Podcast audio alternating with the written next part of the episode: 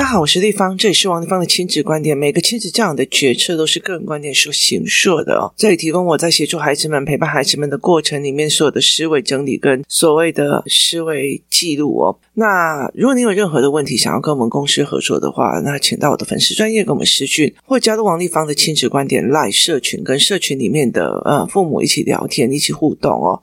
那如果想要买教案的话，可以到观光破的下皮网站，然后跟大家一起互动这样子。今天我们来讲一件事情，是在于是，就是你有在教你的孩子吵架吗？哦，那为什么会这样子在讲的一个原因，是因为我后来发现，其实有很多人他吵架都不会吵哦。那很多的时候，其实我觉得，呃，父母跟孩子之间哦，其实呃，如果可以学会吵架，是一件非常好的一件事情。为什么？因为他会把他不舒服讲出来，那我也可以把我的不舒服讲出来。那其实，呃，我常常在跟我孩子，就是如果我们有冲突，或者是我觉得不对劲的时候，我其实都会一直告诉我自己，所有的东西必须讲清楚，而不是翻旧账或指责哦。所以在这整个过程里面，它是有一个呃系统的哦。有一天，工作室一个小孩跟我讲说：“哎，丽芳姨，你的呃儿子在跟。”某个人吵架，那我就看到他们互丢枕头这样子哦。那丢丢，然后他们就互相出去隔壁这样一起，你知道，就是那个对方就是就是很气，但是他就是坐在角落这样子哦，闷在那边。那那时候我就觉得蛮好玩的，我就觉得哎，不用理他们，因为他们没有来找我问嘛。那为什么要理他们的一个原因是在于是这个女孩子。她其实是家里面的独生女，所以其实很多事情她是大人式的交谈啊，大人大部分都会让她，所以其实她很少有兄弟姐妹之间的吵架，甚至有兄弟姐妹之间的打架。那这一群小孩他们已经玩到很像兄弟姐妹了，然后聊天也是很兄弟姐妹哦，所以他们我那个 cake 你知道吗？就是常常我在会讲说，其实他们在这里形成了一种是那种大家族的感觉哦，很像那种所谓以前的那种大合院的大家族。所以他们其实就会有那种大家族的替代哦，那个谁谁谁怎样都是他啦。好，这件事情是 OK 的哦。那所以其实后来我们就在讲说，那你有没有学会吵架哦？要这一点来讲说，我没有。最近呃，我的那个工作室里面，其实我蛮后来蛮喜欢我们工作室最近的这阵子氛围，因为呃，嘉宾也很努力的在学很多东西，然后我自己更疯狂的在学东西哦。那可是我学的东西哦，这。根据他们讲说，呃，我学的东西的那个领悟率要更高，所以他们学的东西又不太一样。那他们就会开始学。那有一本书，他们就会拿来说：“哎，大家一起看哦。”那个是一个讨债公司里面的一个客服小姐，她进去了这个讨债系统之后，就是信用卡催账系统之后，一天到晚被人家骂日本人写的书，然后又被人家骂，被人家怎么样？后来慢慢的，她改变了心态，甚至把很多的里面的内幕或思维，然后包括。呃，哪些人为什么他会讨债讨得那么成功？就是他们在累积恶言相向表，就是你骂我一百次，然后上一百句里面有什么的内容？哇，哎，拜托你要骂的有创意一点，这句话已经很多人骂过，就是那种坦然，就是遇到这种事情，大家就会讲这样子。那它里面有讲到一些很多的思维。那这本书呢，非常有趣的。A 妈妈看过，B 妈妈看过，C 妈妈看过，然后呃，就是我们家。爸爸看过，然后我女儿也看过，然后最后是我看过，然后就是他一轮一轮这样轮下来，就他会统计所有，反正反正我一天到晚都被骂嘛，那就干脆就把那些别人骂他的那个东西全部都把它统计下，然后慢慢的变成催账冠军哦。从什么东西账都催不回来，变成催账冠军。那其实我后来就常会在想，我妈妈跟我爸爸在吵架的方式，我爸就后来就不理我妈妈，我妈一直很气我爸爸为什么不理他，我妈就觉得说，你不是查甫人，你不是个男人呐、遇到事情你就走。你这种意思嘛？遇到的事情你就走，你算什么男人呢？哦，可是我后来其实再去思维一次，就是我等我长大了之后，我再去重新思考我父亲的思维模式跟我母亲的思维模式，我就觉得，如果我妈的鬼打墙是在这样子的话，除了离开之外，一美工斗笠的那条，他没有办法讲道理的，他没有办法就事论事这种事情，所以就大家最好的方法就是散。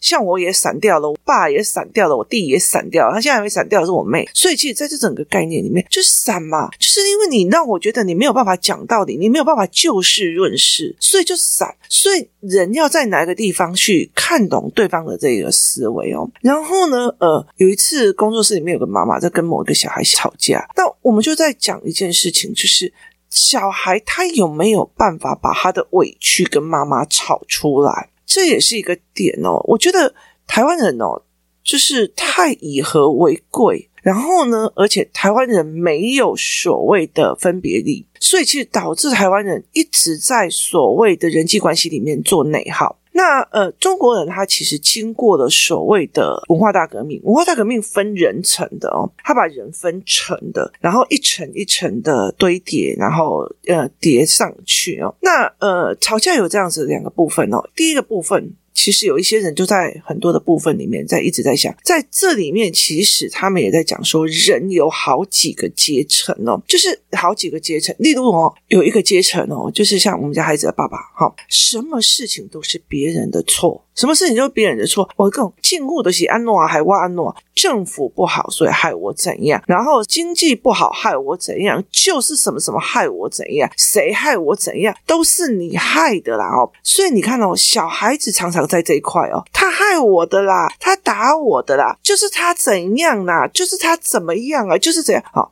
就是老师在针对我啦，哦，这件事情就是千错万错都是别人的错哦，所以其实是在这一个领悟上，好，这一个领悟上，他就在这一点。那所以他是在一个呃千错万错都是别人错哦。我其实呃那时候孩子的爸爸有一次，他是被他的朋友骗了钱，然后呢，他骗了钱以后呢，他爸爸妈妈一直在骂他说：“哎，你为什么真的花那么多钱？”就后来。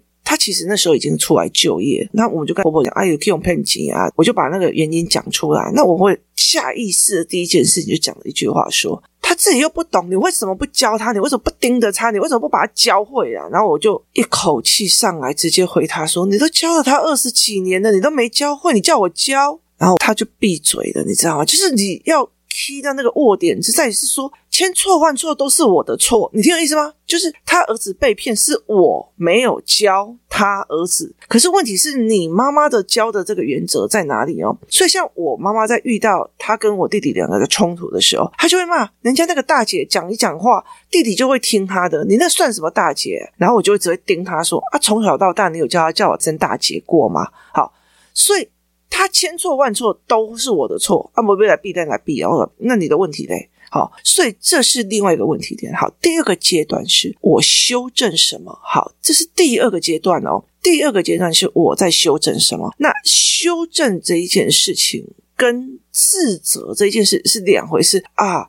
就是我努力不够啦，所以我才会亏钱呐。就是我赚的不好啦，所以我才会亏钱呐。就是我哇，我看别人要谈呐，所以呢，我的小孩才会过得那么辛苦啦。啊，就是我怎样好，他只有自责，没有怪别人，是第二阶段，但是他没有行动，你知道吗？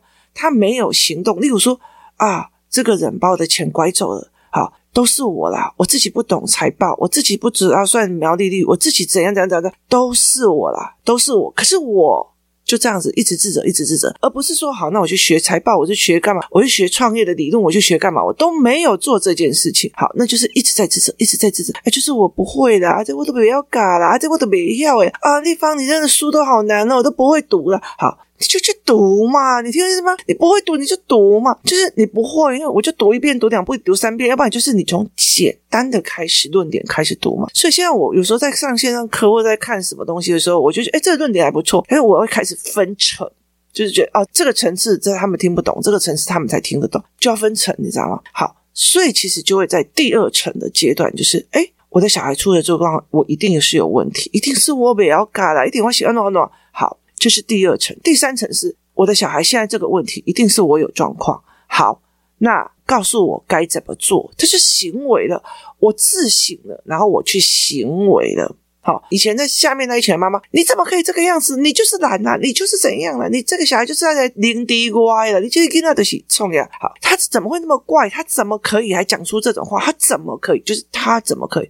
千错万错都是孩子的错。第二个，就是因为我不会教了，其实就是我不会赚了，就是因为我怎样，所以小孩才会怎样。好，第三个，第三个是丽芳，我不知道我哪里做错事，可以告诉我，我修正，我可以怎么做？我可以怎么做？就是我反思，我改变。我要做哦，这就是我要做。然后再往上一层的结构就是，好，在这个角色里面，我能做什么？就是在这个角色里面，这个社会赋予我王丽芳是一个妈妈，好，然后也是一个别人的引导师。然后我也在带领着妈妈们一起熬过亲子教养的这一块，然后甚至我有自己的 podcast，我自己的部落格这样子，然后我还是就是有一些些网页这样子。好，在这个角色里面是社会给我的一个信任，是他们给我的一个信任，所以我今天才会有这样子的一个位置。哈，所以在我这个角色里面，我应该怎么做？好，例如有一个人跟我讲说，我的小孩这个样子，地方都不帮他。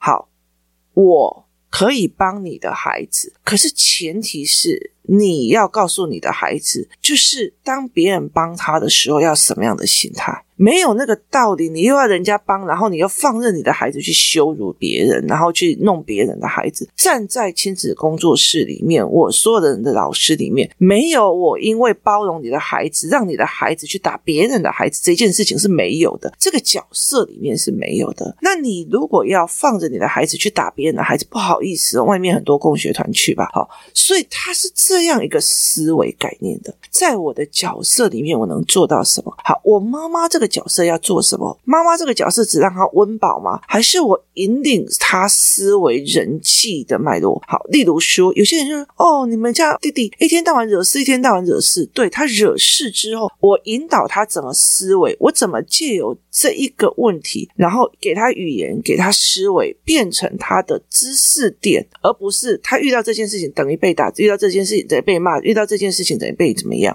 好，这是我。站的位置，我站的位置是我没有要教他，我也没有叫他服从我，我也没有要逼他乖，我是在他人生历程中的引导者而已，就是而已，就是我引导你这样想，我引导你这样思维，我给你提供协助，让你有思维的模式点。好，用这样子的东西去做好。接下来，好，那你要再继续往上，这是我的角色。好，接下来再往上一层。好，那你的使命是什么？好，你的使命在人生的价值里面。好，我的使命，或者是我自己给我自己的使命。好，比如说，我一刚开始是想要帮小孩做记录，后来慢慢的觉得我的经验值可以变成你们的参考值。所以，例如说我今天再怎么协助我孩子。他遇到事情，还要类似那种想要自杀的动作。好，那我就会知道，我这样子的经验的处理经验，可以变成你们的参考值，可以变成你们的思维模式的另外一种。好，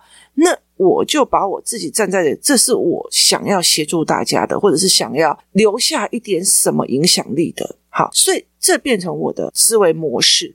那变成我的思维模式的时候，我会去在意那个下面都是王丽芳啊，你都怎样怎样怎样，我会去在意那一层的吗？不会嘛。今天如果像呃有一阵子，就是例如说我遇到一个 OK，，然后神经病呢一直骂，一直骂，一直骂，一直骂，一直骂。那其实我知道这中间全部都是误会，然后我也看懂了他中间的误会，他把我的骂得非常的难听。可是对我来讲，我觉得我应该要着重于去跟他解释吗？是不需要嘛？而且在我的领域讲，那我就觉得哦，您咒骂做开像你这，我做了那么多，然后还被你们公开在那边骂来骂去。后来想想，不是啊，当你宣广越多，一定有人越多人越骂我。那就在骂我的过程里面，你如果是一种，反正哦，我就是觉得哦，他就怎样，我就是觉得好。那这一个不是我要想要影响的那一群人嘛？因为千错万错都是你的错，他再怎么样都是看不起你。那那一群人他没有就事论事，那不是我要的那一群人。可是我会去再去，哎，王一凡。我跟你讲，王立芳那个论点不对哦。我跟你讲哦，我在我的领域里面那个等等等，好，那你可以讲出论点。就算我讲的论点，我的观点跟你的观点不一样，你在心里面把所有的东西骂过一次的时候，把说不是骂过一次，就是把反驳的要件跟思维全部全讲过一次的时候，那就带领你在思考了。好，那就带领你在思考。那我这样这样就有价值了。所以那个东西叫做第二层的。好，这接下来就是。我就觉得说好，在这一层，那在这一层的时候，我们就会很理解的一件事情，在我这一层，我们的思维模式的人会去找我们这一层的思维模式。如果我觉得跟你是一个思维模式跟思维模式可以讲，那我们就算领域不同、观点不同，其实我们都还可以讲。例如说，好像我一直在忙的 podcast 的写教案啊，干嘛，我就会跟嘉宾讲说，哎，你的销售比较厉害，那嘉宾就会觉得，哦，我赶快把我们的公司的营运啊，公司的那个都都做成报表，那。我那一方面其实就比较不行，而且我只要一有教案要做，或者是一有小孩的状况，我的脑海里面就是会被牵走，所以他会来跟我指正我的错。他会来指正我的问题点，好，这一件事情我就会觉得 OK 的。所以在这整个过程里面，因为我知道他是就事论，在某一个领域上是思维人格非常的强，所以我们就可以互通。好。他并不是那种啊，应应该啊，所以是我其实，在这一群家长身上学到非常多的不同的样貌。像我女儿就在跟我讲说：“哦，我在看那一本那种，就是讨债公司里面被人家骂了以后，还要好好的跟人家讲话，就是说是我们大概就一定是骂回去的。可是有很多人他却有办法去抽丝剥茧，然后就说：哦，好，反正我就先道歉，然后道歉完了，有这件事情沉没成本就不见了哦。所以其实在这整个过程里面，我觉得。它是一层一层的哦，所以一刚开始，来我在教呃幼儿的时候，我第一件事情先语言，语言以后当他们有冲突要吵架的时候，就是把各自的说法都说清楚，说清楚。例如说，我为什么这么生气，你要说清楚啊，你不能像催婚，我不管了，我不管了，你就是要怎样，我不管，我不管。好，那个叫催婚哦。那有些很多大人就这样，然后他自己想的，他自己为真，然后就觉得你就要道歉了，你就怎样，你们就是怎样的。好。那个就是不要理他了嘛。好，所以第一件事你就把它讲清楚，讲清楚之后，两方都可以讲清。为什么要游戏团体？两方都可以讲清楚，你就哦，原来他这样想的，原来我这样想的，原来别人这样想的，两方都讲清楚，你就可以在吵架里面看两方都怎样想。这个就是夫妻关系里面在吵架。我在吵的时候陈述我的我的意见，他在吵的时候也陈述他的意见，我们可以静下来思考哦。他的意见原来是这样，原来他是这样想的，原来我是这样想。好，我们再去找中间的 balance。好，这中间就是这样一块哦。那所以是不是那时候就是大量吵架最好了？因为为什么？因为你就可以练习嘛。所以游戏团就会练习。到了第二个阶段是，好，我不跟你吵了。在这一整件事情里面，我可以修正我什么？好，例如说呢。我今天因为我今天没有写作业，因为怎么样怎么样，然后到被老师骂了，我可以跟老师臭干譙吗？不行吗？跟我这件事情的，在我自己的角色里面，我可以修正什么？我自己本人可以修正什么？所以前面我有谈到，我儿子就是说有一个人一直在打他，后来到最后我问他，你可以修正什么？我们盘面摆出来之后，他就忽然了解一件事情，原来我可以修正哪些地方。我可以修正什么？我可以去做什么？于是他修正完了以后，跟我讲说：“妈妈，那个人就再也没有打过他，而且他们还会聊天，他们还会在一起玩。”那我可以修正什么？是第二阶段。然后第三阶段呢，就是例如说，好，我儿子在跟我讲：“哦，那个某某老师，你跟他讲什么，他都不理你啊！你跟他讲什么东西不用，然后就是上课也都是乱教什么的，怎么样？好，那他这样子的人，你还要去跟他沟通吗？啊，就不用的嘛。所以有些人在讲说。人到了一定的程度的时候，你没有需要去解释，因为不是每一个人都值得你花费时间成本去解释，不是每一个人都值得你花费时间成本去解释。所以，当你愿意跟那个人解释的时候，那一个人就是哦，过来录小我要，过来让我跟你讲，值得这件事情，你要想那。他觉得你值得，然后你是就事论事的人，可以讲的，所以他就可以这样子做，因为你值得。好，接下来呢，他在一件事情就是，例如说，我常常会跟我的工作室长讲说。我常常会看到很多孩子或很多父母的状况，但是我基本上不太会明讲，或者是甚至我不会讲。为什么？因为我我觉得人最厉害就是，当你可以像我的儿子好了，我的儿子，我自然明明知道说他做这件事情的后续会怎样，可是我会让他去做。为什么？例如说，我会让他自己主动的去协商很多，去跟人家借东西或干嘛的没有，或打扫很大的一部分，或者是他会这件事情一定会被对方的家长骂，那他必须要去。做，你必须眼睁睁的去看你最心爱的人去承受的某一单的苦，只因为你知道这些苦可以让他茁壮。你了解意思吗？就是你要眼睁睁的看着这一棵树在风雨里面被吹、被打、被飘摇，但是你很清楚，他熬过了会茁壮。这件事情是一件非常重要的事情。好。所以我才会教什么叫做比例性原则嘛？比例性原则在出 Podcast 的第一集、第二集、第三集那里就有讲比例性原则。他要自己去判别比例性原则，他要去判别这些扣掉情绪，老师要求的、对方要求的是不是合理的。他要去看对方是不是思考性人格。第三，他要去看对方是不是能讲的，还是不能讲的。这就是一个步骤一个步骤的教案一直拉上来的，然后后来才会觉得说好。成人的世界是这样，当你到了某一个高度的时候，你今天会有心里在想说，我没有在做教育的责任了，我们在做选择，在很多在 top 上面的人，他会觉得今天狼狈应该叫等起啊，今天狼狈赛造好。为什么？因为他没有资格教育你，他也没有权利，他不需要浪费自己的人生去教育你，而他只选择。意思就是说，我不想要再去教我妈妈就事论事，我也不想要跟他 argue 了，我不想，我只选择离他稍微远一点，远一点。他还是我妈，我还是爱他。我稍微远一点，不要有冲突。哈，我做选择。那你开始在跟我催欢这一件事情了。不好意思，你开始在跟我催欢这件事情了，我就会觉得你不讲理的嘛。我开始判断出来你是情绪原则，你不是就事论事的人格，你是只是想要把问题抛给别人的人格，也就是在吵架的最底层。好，在吵架的最底层那一层的人，就是什么东西都要赖别人，都是这样子，然后指责别人。好，这件事情我就会马上就觉得，哎，不好意思哦，我还有很多事情要做，你。自自己吵，我我我没有空哦！那你要我道歉，我道歉，好，我道歉，我道歉，对对对对，好。那这件事情就是这个层次点了。所以其实我后来就跟你讲，小孩跟小孩子在吵架的时候，他们在情绪高昂的时候，他们在情绪上那样的觉得说，有时候我觉得还蛮开心的。等他们情绪念完了之后，我就开始在讲，来，我跟你说，来左边这个，你都在做人身攻击。没有针对事情在讲话，都在做人身攻击，所以然后我就会举例，然后甚至我会录音啊，好，所以这个就是在纯粹人身攻击的人。所以如果以后遇到这样子的人，就散，因为我们我们没有在解决问题嘛，你干嘛耗费你的人生的成本在这一块？好，那另外一个哦，那你这个哦，都在翻旧账啊。一件事情，单纯的一件事情，翻到好几年前的旧账，一样一样翻，一样一样翻。好，那你有必要在浪费你的人生生活成本去在这一块吗？跟他吵架？好，所以在盛怒底下。保有理智去这样，对方想的是什么？这样用的是什么？去想清楚哦，是一件非常非常重要的事情哦。其实，呃，我在讲注射式思考跟非注射式思考、思维式思考里面有很大的一个部分哦。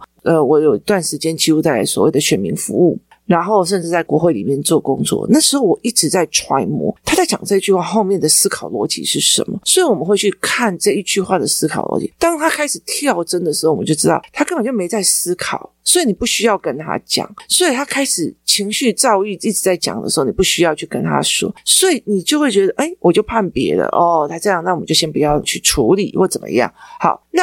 可是孩子没有办法，他会被卷入其他人的情绪，像我常常也被卷入我妈妈的情绪里面，被他一直翻咬，一直翻咬。现在我就完全不鸟。我觉得我最大的进步在于是，我爸爸那时候在骂我的时候，有一次我就觉得，诶，不对啊，我爸爸怎么会觉得他没有亏欠我？于是我就打了一通我回味十几年的电话给我爸，然后我爸就骂了很久，然后我就说好，那我们约吃饭，反正这老派什么，遇到事情就约吃饭，约要一直约吃饭。然后结果呢，到了第二次，我们又在约，真的在约吃饭的时候，我。就告诉我去除掉我爸爸骂人的那些所有情绪性语言，去听懂他的背后意思。然后我就听了，哦，爸，所以来来来，我们一样一样的。所以那时候我妈说，呃，你没有给我半毛钱让我读大学，这件事情是错的。我爸就开始生气了，我什么没有？我给他多少多少多少？哦哦，然后然后，呃，这个是中间的误会。好，第二件事情，把那个怎样的好。盛怒底下拿掉，你却发现他真正的需求点跟思维模式。学吵架是这一回事，学吵架我也学不会啊，我到现在 keyboard 还是会别开啊。那后来到最后，学吵架是一回事，学要不要吵架又是一回事，学要不要吵架又是一回事，所以它是有程度的哦。小孩子三到五岁来我这里，三到五岁、六岁、七岁来我这里，好，我叫你讲出来，讲出来，我叫你陈述清楚，陈述，然后听别人陈述，然后接下来十岁、九岁的告诉你。什么叫做吞下去？吞下去，吞下去。你了解的意思吗？就是不用，不需要讲，你不需要去讲，没有必要解释，他不值得，或者他值得。然后你要去分辨对方是思维性人格，还是他一直在切翻旧账。所以你必须要去做每一个人吵架里面的后面的背后思维模式之后，再去调整你的应用方式。那再等到你更高的时候，好，那你要不要花费时间来针对个人去跟他？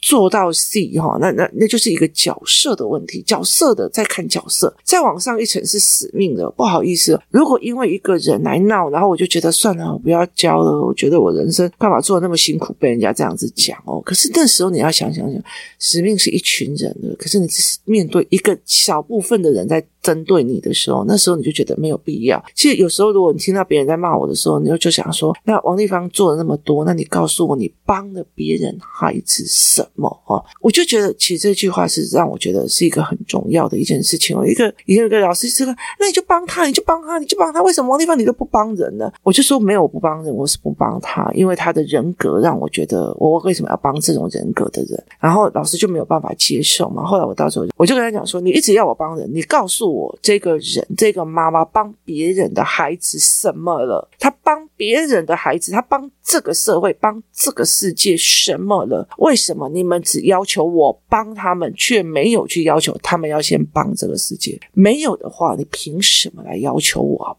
帮不够？就好像每天给你五十块、五十块、五十块，觉得这个乞丐很可怜。我给你五十块、五十块、五十块，有一天我就跟你讲说：“哦，不好意思，我今天没有五十块。”你就开始骂我了，这些事情对吗？所以你就知道这些人。就选择了，所以到后来层次越高的人，他们很多人都跟我讲说，其实后来我在很多的企业辈的长辈或政治界的真的长辈里面，他们我看到的一件事情是，哦，我没有浪费时间去跟他讲要不要吵是一回事，就他那样子的思维逻辑，你根本不要，就是社会下灰一嘎耶，你了解那意思吗？他的孩子会教他的。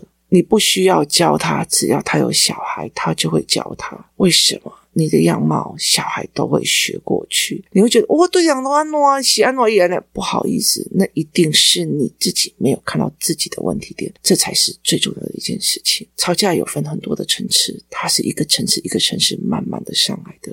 纯粹就到哪一个高度？所以很多的时候，一刚开始是教什么？